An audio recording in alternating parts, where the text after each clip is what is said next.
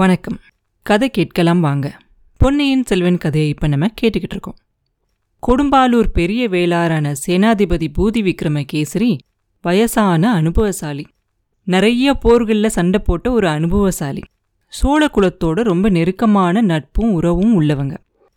அவருடைய தம்பியான கொடும்பாலூர் சிறிய வேளார் தான் கொஞ்சம் வருஷங்களுக்கு முன்னாடி இலங்கை போரில் சண்டை போட்டு இறந்து போனவர். அவருடைய சைனியமும் தோல்வி அடைஞ்சு திரும்பி வர மாதிரி ஆச்சு. அவரோட பொண்ணு தான் வானதி.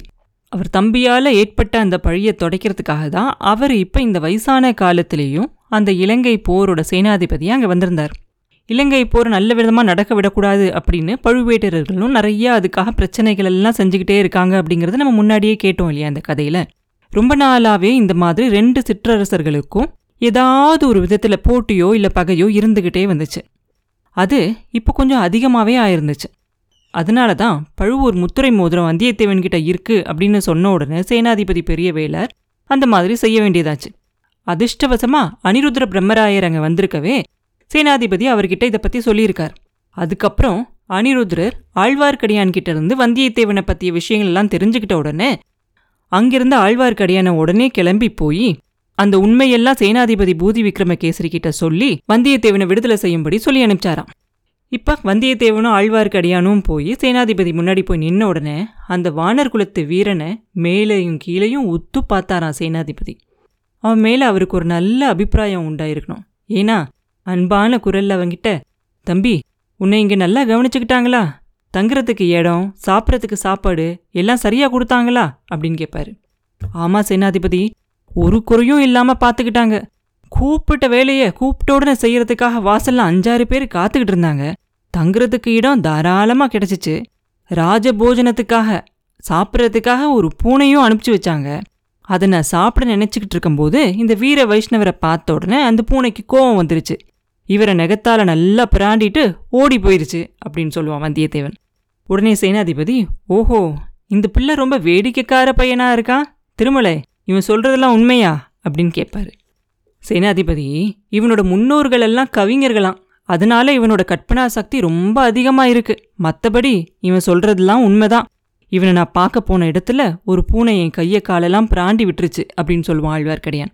அவன் உடம்புல இருக்க அந்த ரத்த காயத்தெல்லாம் பார்த்துட்டு சேனாதிபதி பூதி விக்ரம கேசரி விழுந்து விழுந்து சிரிப்பார். ஒரு பூனையாக உன்னை இந்த பாடு படுத்திருச்சு, நல்ல வேலை காட்டுப்பாதையில் போகிறதுக்கு இந்த வீரன் உனக்கு வழித்துணையாக வந்திருக்கான் அப்படின்னு சொல்லுவார்.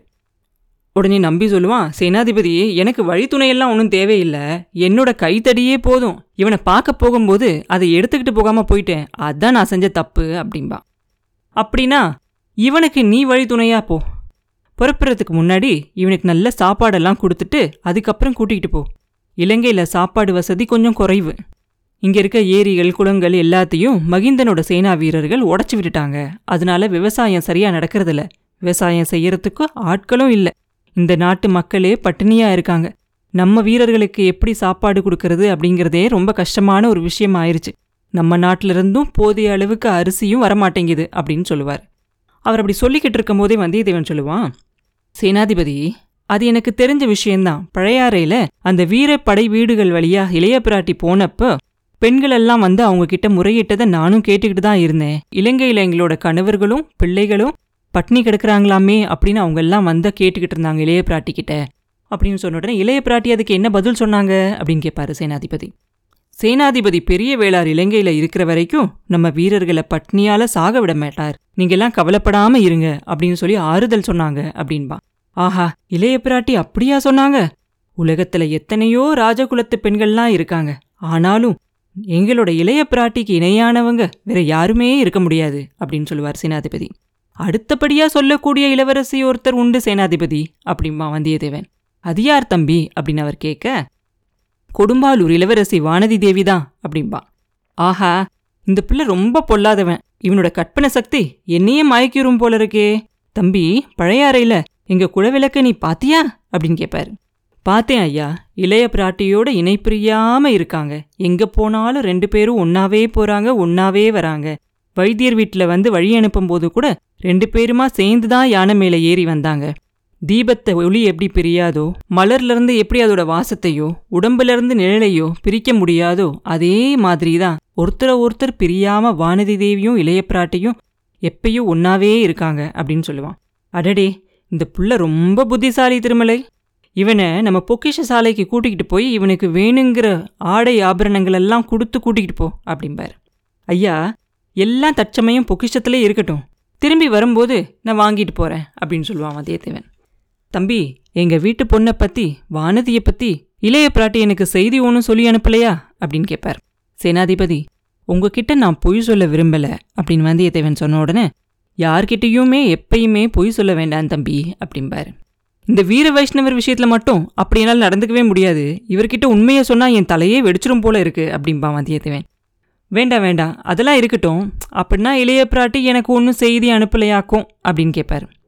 உங்களுக்கு செய்தி ஒன்றும் அனுப்பலைனாலும் அப்படிம்பா. ஆனாலும் என்ன அப்படின்னு அவர் கேட்க, யாருக்கு அனுப்பணுமோ அவருக்கு அனுப்பியிருக்காங்க. வானதி தேவியை பற்றி இளவரசர்கிட்ட நேரில் சில செய்திகளை சொல்லும்படி என்கிட்ட சொல்லியிருக்காங்க அப்படின்பா. உன்னை மாதிரியான ஒரு புத்திசாலி பிள்ளையே நான் பார்த்ததே இல்லைப்பா அப்படின்னு சொல்லிக்கிட்டு சேனாதிபதி பெரிய வேளார் எந்திரிச்சு வந்து வந்தியத்தேவனை அப்படியே கட்டி பிடிச்சிக்குவார். அதுக்கப்புறம், சரி, இனிமேல் வீணாக பேசிக்கிட்டே பொழுது கழிக்க வேண்டாம், நீங்கள் ரெண்டு பேரும் உடனே புறப்படுங்க அப்படிம்பார். ஐயா, இந்த வீர வைஷ்ணவர் என்னோட அவசியம் வந்தே தீரணுமா என்ன? இவர் இல்லாமல் நான் தனியாக போகக்கூடாதா அப்படின்னு கேட்பான். இவர் வரதில் உனக்கு என்ன ஆட்சேபம் அப்படின்னு கேட்பார் சேனாதிபதி. எனக்கு ஒன்றும் ஆட்சேபம் இல்லை, என் இடுப்பில் இருக்க கத்தி தான் அடிக்கடி வீர வைஷ்ணவ ரத்தம் வேணும் அப்படின்னு ரொம்ப நாளாக கேட்டுக்கிட்டே இருக்குது. என்னை மீறி அது வெளியே வந்து ஏதாவது பண்ணிருச்சுன்னா இவரோட பாடு என்ன ஆகுமோ, அதனால தான் பார்க்குறேன் அப்படிம்பா. அப்படின்னா அந்த கத்தியை இங்கேயே வச்சுட்டு வேற கத்தி எடுத்துக்கிட்டு போ. திருமலை உன்னோட வரலன்னா நீ இளவரசரை கண்டுபிடிக்க முடியாது, அவர் இருக்கிற இடம் யாருக்கும் தெரியாது. அப்படியும் இல்லைன்னா இளவரசர்கிட்ட கொடுக்கறதுக்காக அவனும் ஒரு முக்கியமான ஓலை ஒன்று கொண்டுக்கிட்டு வரான். அதனால ரெண்டு பேருமா சேர்ந்து போகிறது தான் நல்லது. வழியில் ஒருத்தரோட ஒருத்தர் சண்டை பிடிக்காமல் காரியத்தை கெடுத்துடாமல் போயிட்டு வாங்க அப்படின்னு சொல்லுவார். இப்படி சொல்லிட்டு பெரிய வேளார் மறுபடியும் வந்தியத்தேவன் அவர் பக்கத்தில் கூப்பிட்டு அவன் காதுகிட்ட போய் ரகசியமாக சொல்லுவார். தம்பி, இவனால் உன் காரியத்துக்கு ஒரு பிரச்சனையும் வராது, ஆனால் ஜாக்கிரதையாகவே இரு. இளவரசர்கிட்ட இவன் என்ன செய்தி சொல்கிறான் அப்படிங்கிறத தெரிஞ்சுக்கிட்டு வந்து என்கிட்ட சொல்லு அப்படிம்பார். ஆழ்வார்க்கடியான இவனுக்கு ஒற்றனா பின்னோடு அனுப்புகிறாங்க அப்படின்னு முதல்ல வந்தியத்தேவன் நினச்சி தான் அவனை வர வேண்டாம் அப்படின்னு பார்த்துக்கிட்டு இருப்பான். இப்போ அவனுக்கு இவனை ஒற்றனா அனுப்புகிறாங்க அப்படின்னு உடனே வந்தியத்தேவனுக்கு அது ரொம்பவே பிடிச்சிருக்கான், ரொம்ப சந்தோஷமாயிருவான். வந்தியத்தேவனும் ஆழ்வார்க்கடியானும் ரெண்டு வீரர்களோடு சேர்ந்து அன்னைக்கு ராத்திரியே புறப்படுவாங்க. அந்த பிரயாணம் ஆரம்பித்து ரெண்டு நாள் கிழக்கு திசையை நோக்கி போய்கிட்டே இருப்பாங்க. முதல்ல கொஞ்சம் தூரம் வரைக்கும் ஊரெல்லாம் இருக்கும், ஓரளவுக்கு ஜனங்கள் நடமாட்டமும் இருக்கும். அதுக்கப்புறம் காடுகளாக மாறிடும். முதல்ல குட்டை மரங்கள் இருக்கிற காடுகளாக இருக்கும், அதுக்கப்புறம் மரங்களெல்லாம் நல்ல பெரிய பெரிய உயரமான மரங்களாக இருக்கும். அதுக்கப்புறம் கொஞ்சம் தூரம் கழித்து போனால் வரும் பாறைகளாக இருக்கிற மாதிரியான ஒரு இடம்லாம் வரும். அங்கங்கே பார்த்தா கொஞ்சம் கொஞ்சம் நீர் தேங்கி இருக்கும். அதெல்லாம் எதனால் அப்படின்னா, ஏரி, அந்த நதிக்கரைகள், ஏரி எல்லாத்தையும் வந்து உடச்சி விட்ருக்காங்க இல்லையா, அதனால் தண்ணி எந்தெந்த பக்கம்லாம் ஓட முடியுமோ அங்கெல்லாம் போய் அங்கங்கே தேங்கி நின்றுக்கிட்டு இருக்கும். இதெல்லாம் போரால் வந்த அழிவுகள். ஒரு ஒரு இடத்துலையும் இருக்கிற அழிவுகள் எல்லாம் பார்த்து ஆழ்வார்க்கடியான் எதெல்லாம் போரால் நடந்துச்சு அப்படிங்கிறத பற்றியெல்லாம் பேசிக்கிட்டே வருவான். அவன் எப்பெல்லாம் அது அழிவு அப்படிங்கிறத பற்றி பேசுகிறானோ அப்போல்லாம் வந்தியத்தேவனுக்கு போகிற பற்றி வித்தியாசமான அபிப்பிராயம் இருக்கு இல்லையா, அதனால் ரெண்டு பேரும் ஏதாவது ஒன்று சண்டை பிடிச்சிக்கிட்டே இருப்பாங்க. ரெண்டு நாள் இந்த மாதிரி பிரயாணம் போய்கிட்டே இருந்துச்சான். ரெண்டு நாள் கழித்து தெற்கு திசையை நோக்கி திரும்புவாங்களாம். வர வர அந்த காடுகள் வந்து ரொம்ப அடர்த்தியாகிக்கிட்டே போகுமா. கொஞ்சம் தூரத்துக்கு அப்புறம் ரொம்ப ரொம்ப அடர்த்தியாயிருமா அந்த காடுகள். அங்கே வெறும் அந்த பறவைகளோட சத்தம் மட்டும்தான் கேட்டுக்கிட்டு இருக்குமா. அப்படி ஒரு காட்டு வழியாக போகும்போது அந்த காட்டில் இருக்கக்கூடிய அந்த மிருகங்களால் என்னென்ன பிரச்சனைகளெல்லாம் வரும், என்ன மாதிரியான ஆபத்துகள்லாம் வரும் அப்படிங்கிறத பற்றியெல்லாம் பேச்சு வருமா. அப்போ வந்தியத்தேவன் சொல்லுவானா, நரிகள் கூட்டமாக வந்தால் ஆபத்து இல்லையா அப்படின்னு சொல்லுவானா. ஏன்னா அவனுக்கு அந்த கடம்பூர் மாளிகையில் அவனுக்கு நரியெல்லாம் கூட்டமாக அவன் பின்னாடி வந்த கனவு ஞாபகம் வரும். நரிகள் கூட்டமாக வரதை காட்டிலையும் ஒரே ஒரு நரியாக வருது பார், அதனால தான் ஆபத்து அதிகம் அப்படின்னு சொல்வார் ஆழ்வார்க்கடியான். அது எப்படி சுவாமி அப்படின்னு வந்தியத்தேவன் கேட்க, இந்த காடுகள்லாம் நரியும் சிறுத்தையும் சேர்ந்து வேட்டைக்கு போகுமா. அப்போ சிறுத்தை வந்து பதுங்கி ஒழிஞ்சிருக்கும். இந்த நரி வந்து இங்கேயும் அங்கேயும் ஓடி போய் ஏதாவது மானோ மிருகங்களோ வேற எதையாவது பார்த்துச்சுன்னா அதை துரத்துற மாதிரி நடிக்குமா. நடிச்சுக்கிட்டே அந்த சிறுத்தை இருக்கிற இடத்து பக்கத்தில் அந்த மிருகம் போகும்போது ஒரே ஒரு தடவை ஊளையிடுமா. உடனே சிறுத்தை பாஞ்சு வந்து விழுந்து கொன்னுடுமா அந்த மிருகத்தை. இப்படி நரி வந்து சிறுத்தைக்கு ஒற்றன் வேலை பார்க்குமா. அந்த மாதிரி நரியோட பேர் வந்து ஓரி அப்படின்னு சொல்லுவார் ஆழ்வார்க்கடியான். இப்படி அவங்க பேசிக்கிட்டே போகும்போது கொஞ்சம் நேரத்தில் பயங்கரமான ஒரு சத்தம் கேட்கும். கடற்கரை ரொம்ப தூரத்தில் இருக்கே, ஆனால் கடல் அழுகிற மாதிரி இப்படி ஒரு சத்தம் கேட்குதே அப்படின்னு வந்தியத்தேவன் சொல்லுவான். பக்கத்தில் எங்கேயோ ஏரி இல்லை குளம் இருக்கணும், அதில் தண்ணீர் குடிக்கிறதுக்காக ஒரு யானை கூட்டம் வந்திருக்கும் அப்படின்னு எனக்கு தோணுது அப்படின்னு சொல்லுவான் ஆழ்வார்க்கடியான். ஐயோ, யானை கூட்டமா? நம்ம அதில் மாட்டிக்கிட்டோனா அப்படின்னு வந்தியத்தேவன் கேட்ட உடனே, அதை பற்றி கொஞ்சமும் பயப்படாத தம்பி, மந்தையாக வர யானை நம்மளை ஒன்றுமே செய்யாது. நம்ம தள்ளி நின்று அதுக்கு வழி விட்டோன்னா அது நம்மளை திரும்பி கூட பார்க்காம போயிடும் அப்படின்னு சொல்லுவார். இதுக்குள்ளே அந்த வீரர்களில் ஒருத்தன் வந்து ஒரு மரத்து மேலே ஏறி நாலா பக்கமும் பார்ப்பான். பார்த்துட்டு, ஐயா ஐயா ஒரே ஒரு யானை வருது, மத யானை, மரங்களெல்லாம் உடச்சிக்கிட்டே வருது அப்படின்னு சொல்லி ஒருத்தன் கத்துவான். ஐயோ, இது என்ன சங்கடம், எப்படி தப்பிக்கிறது அப்படின்னு ஆழ்வார்க்கடியான் ஒரே பரபரப்பாக அங்கேயும் இங்கேயும் பார்ப்பாரு. மந்த யானைக்கு பயம் இல்லை அப்படின்னு சொல்கிறீங்க, ஒரு யானைக்கு ஏன் இவ்வளோ பயம் அப்படின்னு கேட்பான் வந்தியத்தேவன். அப்பனே, மதங்கொண்ட ஒரு யானை வந்து சாதாரணமாக ஆயிரம் யானைகளுக்கு சமம். அதோட மூர்கத்தனத்துக்கு முன்னால் யாரும் எதிர்த்து நிற்க முடியாது அப்படிம்பாரு. எங்கள் மூணு பேர் கையிலையும் வேல் இருக்குது, உங்களோட கையில் ஒரு தடி இருக்கே அப்படின்னு அவன் கேட்க, ஒரு மத யானையை ஆயிரம் வேல்களை வச்சும் ஒன்றுமே செய்ய முடியாது. அதோ அங்கே ஒரு செங்குத்தான ஒரு குன்று தெரியுது பார், சின்ன மழை மாதிரி தெரியுது பார், அதில் போய் நம்ம ஏறிக்கலாம், ஒருவேளை தப்பிச்சுக்கலாம், ஓடி பாருங்க அப்படின்னு சொல்லி எல்லாரும் ஓடுறாங்க. அது ஓடுனவங்களுக்கு என்ன ஆகுதுன்னா, கொஞ்சம் தூரம் போனோன்னு தான் தெரியுது அந்த மலைக்கு போக முடியாதுன்னு. அந்த இடத்துல நடுவில் ஒரு பெரிய பள்ளம் இருக்குது. அந்த யானையோ ரொம்ப வேகமாக துரத்திக்கிட்டே இவங்களை துரத்திக்கிட்டே பக்கத்தில் வந்துடுது. மனுஷங்களை பார்த்த உடனே அதோட மதம் இன்னும் அதிகமாகிடுது. அதனால் ரொம்ப வேகமாக கத்திக்கிட்டே தும்பிக்கையை தூக்கி தூக்கி கத்திக்கிட்டே ஓடி வருது. அவங்களுக்கு ரொம்ப பக்கத்தில் வந்துடுது அந்த யானை.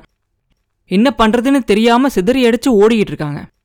யானை இன்னும் பார்க்க பார்க்க போக போக போக போக ரொம்ப கிட்ட வந்துருச்சு. அதுவும் ஆழ்வார்க்கடியானே குறி வச்சு போகிற மாதிரி அவரையே பார்த்துக்கிட்டு அவர் பின்னாடியே போகுது.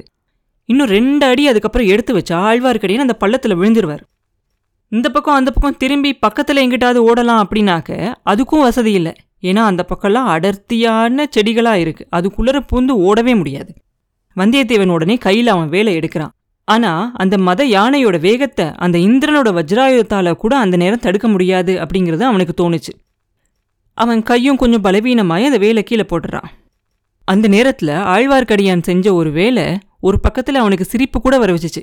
கையில் தடியை ஓங்கி பிடிச்சிக்கிட்டு, நில் நில், அப்படியே நில், மேலே வந்தேன்னா தொலைஞ்ச, உன்னை கொன்று இந்த குழியிலே போட்டு மூடிடுவேன், ஜாக்கிரதை அப்படின்னு ஆழ்வார்க்கடியான் அந்த மத யானையை பார்த்து கத்திக்கிட்டு இருக்காரு. அப்புறம் என்ன நடந்துச்சு அப்படிங்கிறத அடுத்த பதிவில் பார்ப்போம். மீண்டும் உங்களை அடுத்த பதிவில் சந்திக்கும் வரை உங்களிடமிருந்து விடைபெறுவது உன்னாமலை பாபு. நன்றி.